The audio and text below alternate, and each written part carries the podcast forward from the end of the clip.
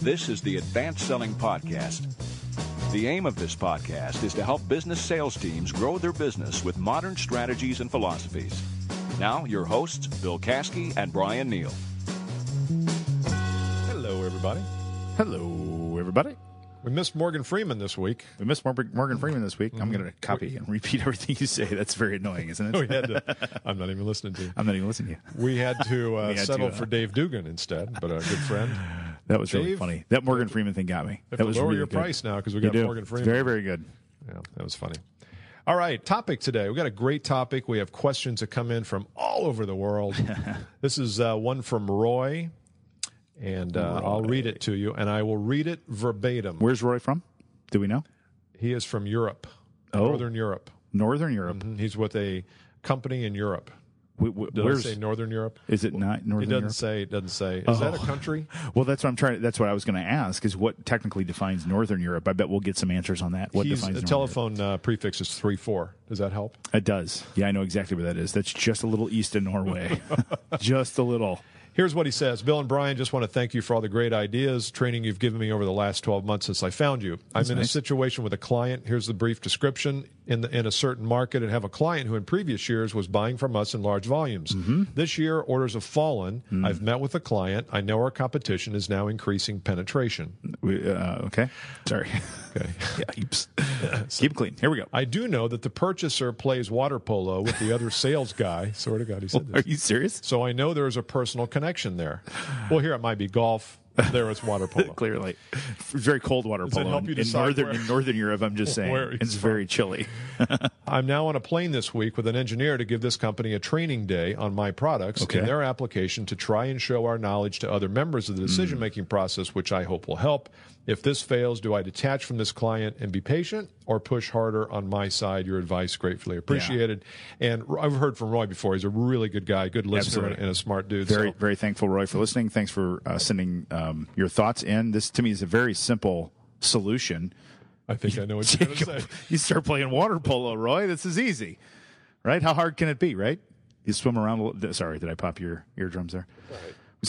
we swim. Well, water polo is probably something that's easy to learn late in life, too. isn't it? Well, it doesn't take much stamina. That's the thing. You're only you're only tr- you're only you're only treading water for nine hours in a row, while some guy, some beefcake, is clawing all over you. Have you seen what happens under the water? Oh, they pull on each other's Oh, britches. yeah, they pull on each other's swimsuits and stuff, and Roy, they kick and scratch. Don't take up water polo. Don't find, do water polo. Find a Roy. better sport, tennis, I, I would golf, agree. maybe. without question. Um, yeah. Not even polo. Bocce polo, you ball. get killed playing polo. My stepdad plays bocce ball. He's Oh, retired now. He's in a bocce ball league. He told me all about it. would be good. I swear to God, he's in a bocce ball So league there you have it, his. Retirement community. It's There have it, fantastic. I think I made Brooke pee her pants over there. She's laughing so hard she Okay. can't think. Go ahead. So, Absolutely. what advice would you give him? I know that whenever we get coaching questions like this, it's always nice if we had a chance to talk to It's Roy really and talk a little bit more about it. But he really laid it out pretty well. Yep. Here are a couple Thoughts? couple things. All right, Thoughts first go. of all. I got a couple Um, anytime this occurs, I think it's time to reset the relationship in our own minds. And so clearly something has changed here. And we talk a lot in our inner game work about abundance and detachment. And so I've got to go back to that. What what people slip into mentally here is, oh my gosh, you're slipping away. I need to hang on to you, like you would in a relationship if grasp. a woman that you loved were leaving you, right? And in this case, that creates desperation. It creates more of the feeling of pushing away, like, ooh, they're getting icky on me, they're getting clingy, and da da da da. And so it's better initially to open the hands and walk away, not walk away completely from the relationship, mentally get okay with the fact that th- th- this this relationship may have may have moved to a point where it doesn't make sense for both sides. Yeah. That's inner game step number one for me because you can't do any action or words until you get straight in your head. Is my thinking. You all right Perfect with that? advice. No, I think it's You great good? advice. I saw here where he said, "I'm hoping our knowledge will um, convince other members of their decision Yeah. making," and I think Yeah. that was a signal to me that he's he's coming from a place of hope, desire, attachment, Yes. grasping. Yes. you know, we, we might call this the grasp. Hanging it's on. that it's that time in the sales process where all of a sudden it feels slipping away, and you just reach out and Yep. claw someone, and Yeah. that doesn't feel good. Yep, and I will tell you been that clawed th- this is a this is it does not not feel good usually. Uh, this is a CEO VP of sales sales manager alert. Listen closely. You have to give Ray. I did that again. His name is Roy, Roy, correct? right. I said Ray earlier. You have to give Roy the permission to feel that way. Because what happens to Roy, and God love the guy, he's probably getting heat from his VP of sales. Like, well, we need to go see them. We need to show them our value. We need to tell them. So his VP of sales or his sales manager's got to get on the same page with him to say, you know what, Roy, if we lose these guys, we lose them. Let's let's get lost and go find another one. Um, in in the meantime, let's you know reset mentally and see where we go. I have alert number two. Oh, good. Every For time VP of sales? Yeah, for VP Yeah, of sales or sales Okay. managers, and, and we should do it. We haven't done a podcast just for that group. Yeah, we'll have to do one. We should. Yeah.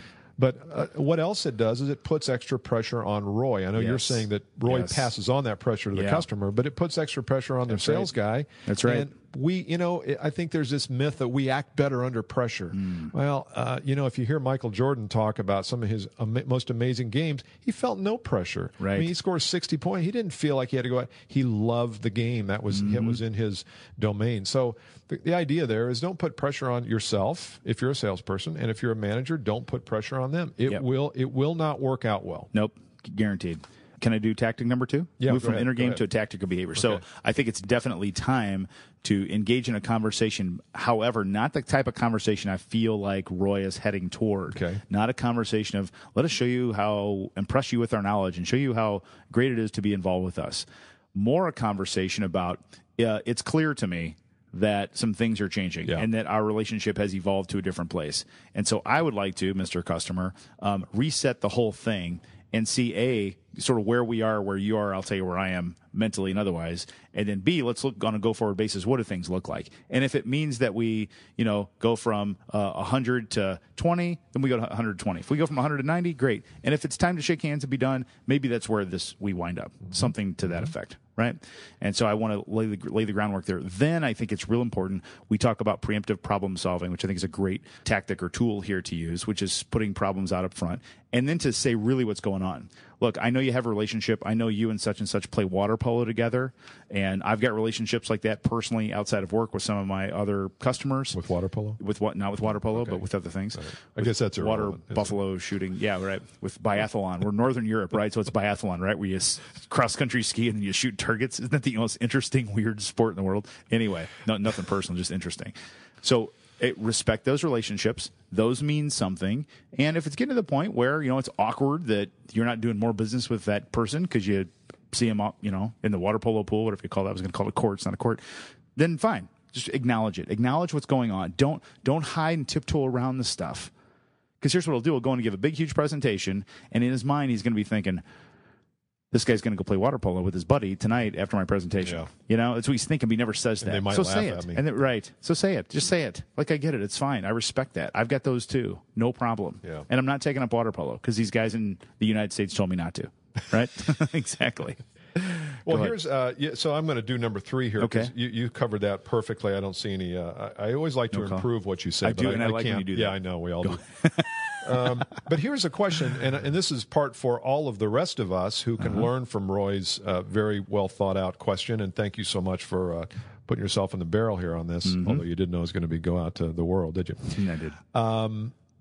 anticipate this happening. Your best client is always your competitor's best prospect. Ooh, Say that So again. Your best clients are, are your competitors' best prospects. In other words, really somewhere in the in the world, in your world, your competitor has a whiteboard in front of them, and they're target they're doing target account planning. Very good. And your pros, your clients are on there. So the question is, how do you anticipate this? And I think you know you mentioned it a little bit there that preemptive problem solving. There is a place in a relationship where it starts to go sour, Mm-hmm. and you know it, and you ignore it. yep. Uh, not talking marriage here, although although there probably is that too. It apply. applies. But in a business relationship, it's that little tiny thing where maybe the customer misses a meeting that Yep. you had planned, or Yep. or they don't get back with you quite as fast. That's the time to have this conversation you're talking about prior to the you know what hitting the fan. But I think we ignore that sometimes because it's it can sound negative, but that's exactly the time to head it off. It's brilliant, brilliant. And if you talk, and to keep in, in the in the analogy, because I do think it, it works here. If you talk to people who've been through a divorce situation, and I have a friend going through this right now, the question is always, as when that word is uttered, I think I want to get divorced. The question comes up: How did we get here? And the way we got here was because we ignored all the little bitty signs and steps for the last seven years. Yeah. Is how we got here. It appears that you just got there overnight or out of nowhere. Completely not the case when you rewind and look objectively at it. Yeah. So there's no doubt to your point. You look for these little bitty things, right? Yeah, can we get Look together? No, right. no, we can't get together. Yeah. Oh, sorry, I got to cancel that. Got to move that meeting. Yeah. Now I'm going to play water polo with Tom tonight. That all those little bitty things are indicators. It's very good. You know, in uh, we talked about Malcolm Gladwell's book books last week, Outlier, Yep. Blink, Tipping Point. Yep. And in I don't know if you've read Outliers or not, but I have. Um, he talks about that every plane crash has Yep. at least seven things Yep. that if any one of those things were caught, it wouldn't have Yep. gone down. Yep. And it's kind of the same thing here. When your when your customer plane is going down, it's too late. It you is. start to see, and, and there's usually probably five to seven little signals, and It just is. be, pick up on them. Yeah, the anatomy of a plane crash. There's no such thing as a catastrophe. It's a series of very, very small missteps yeah. that It's all add up the wrong yeah. time. Yeah, it's very good. So for, that's a lesson for all of us, I think, from Roy is uh, just look at your current client base, and if if everything is going fine, keep keep up the good work. But Yep. if you start to see something slip and a signal pop up, do something about it. Yep. And uh, for Roy, I'd love to hear if you could email us back, Roy, after you listen to this. Take some action and see how that goes. We'd love to hear that, how it turned out. Email us at listener at advanced selling podcast if you have a question uh, similar to Roy's. Give us a situation, and we'll try to. Uh, Dissect it a little bit. you can also join our LinkedIn group. We have uh, over 600 members now. There's always some really good uh, conversation going on there and some really good advice from people. We got some really smart people there, and there's always some technology questions and things that we're really not expert in, but somebody in the group is. Yeah, no doubt. make sure you go there. And uh, also, we had a uh, tele workshop here a couple weeks ago called "How to Sell a Premium Product in a Price Sensitive World." A lot of P's in there, and it's for people who sell a premium product where you're not the commodity, you're not the price leader, you're the high priced. If you want to go to Caskey One and uh, search on that, the um, you can also purchase the webinar. It's about a two hou- two hours worth of audio and video, and it was very well attended. and We had some good response to it. So if you're interested in that topic, go to Caskey One, search on premium product. Beautiful. All right. See you next time. Bye. Bye. This has been the Advanced Selling Podcast presented by Caskey Achievement Strategies, Indianapolis. Join us each time we record a new podcast by going to iTunes,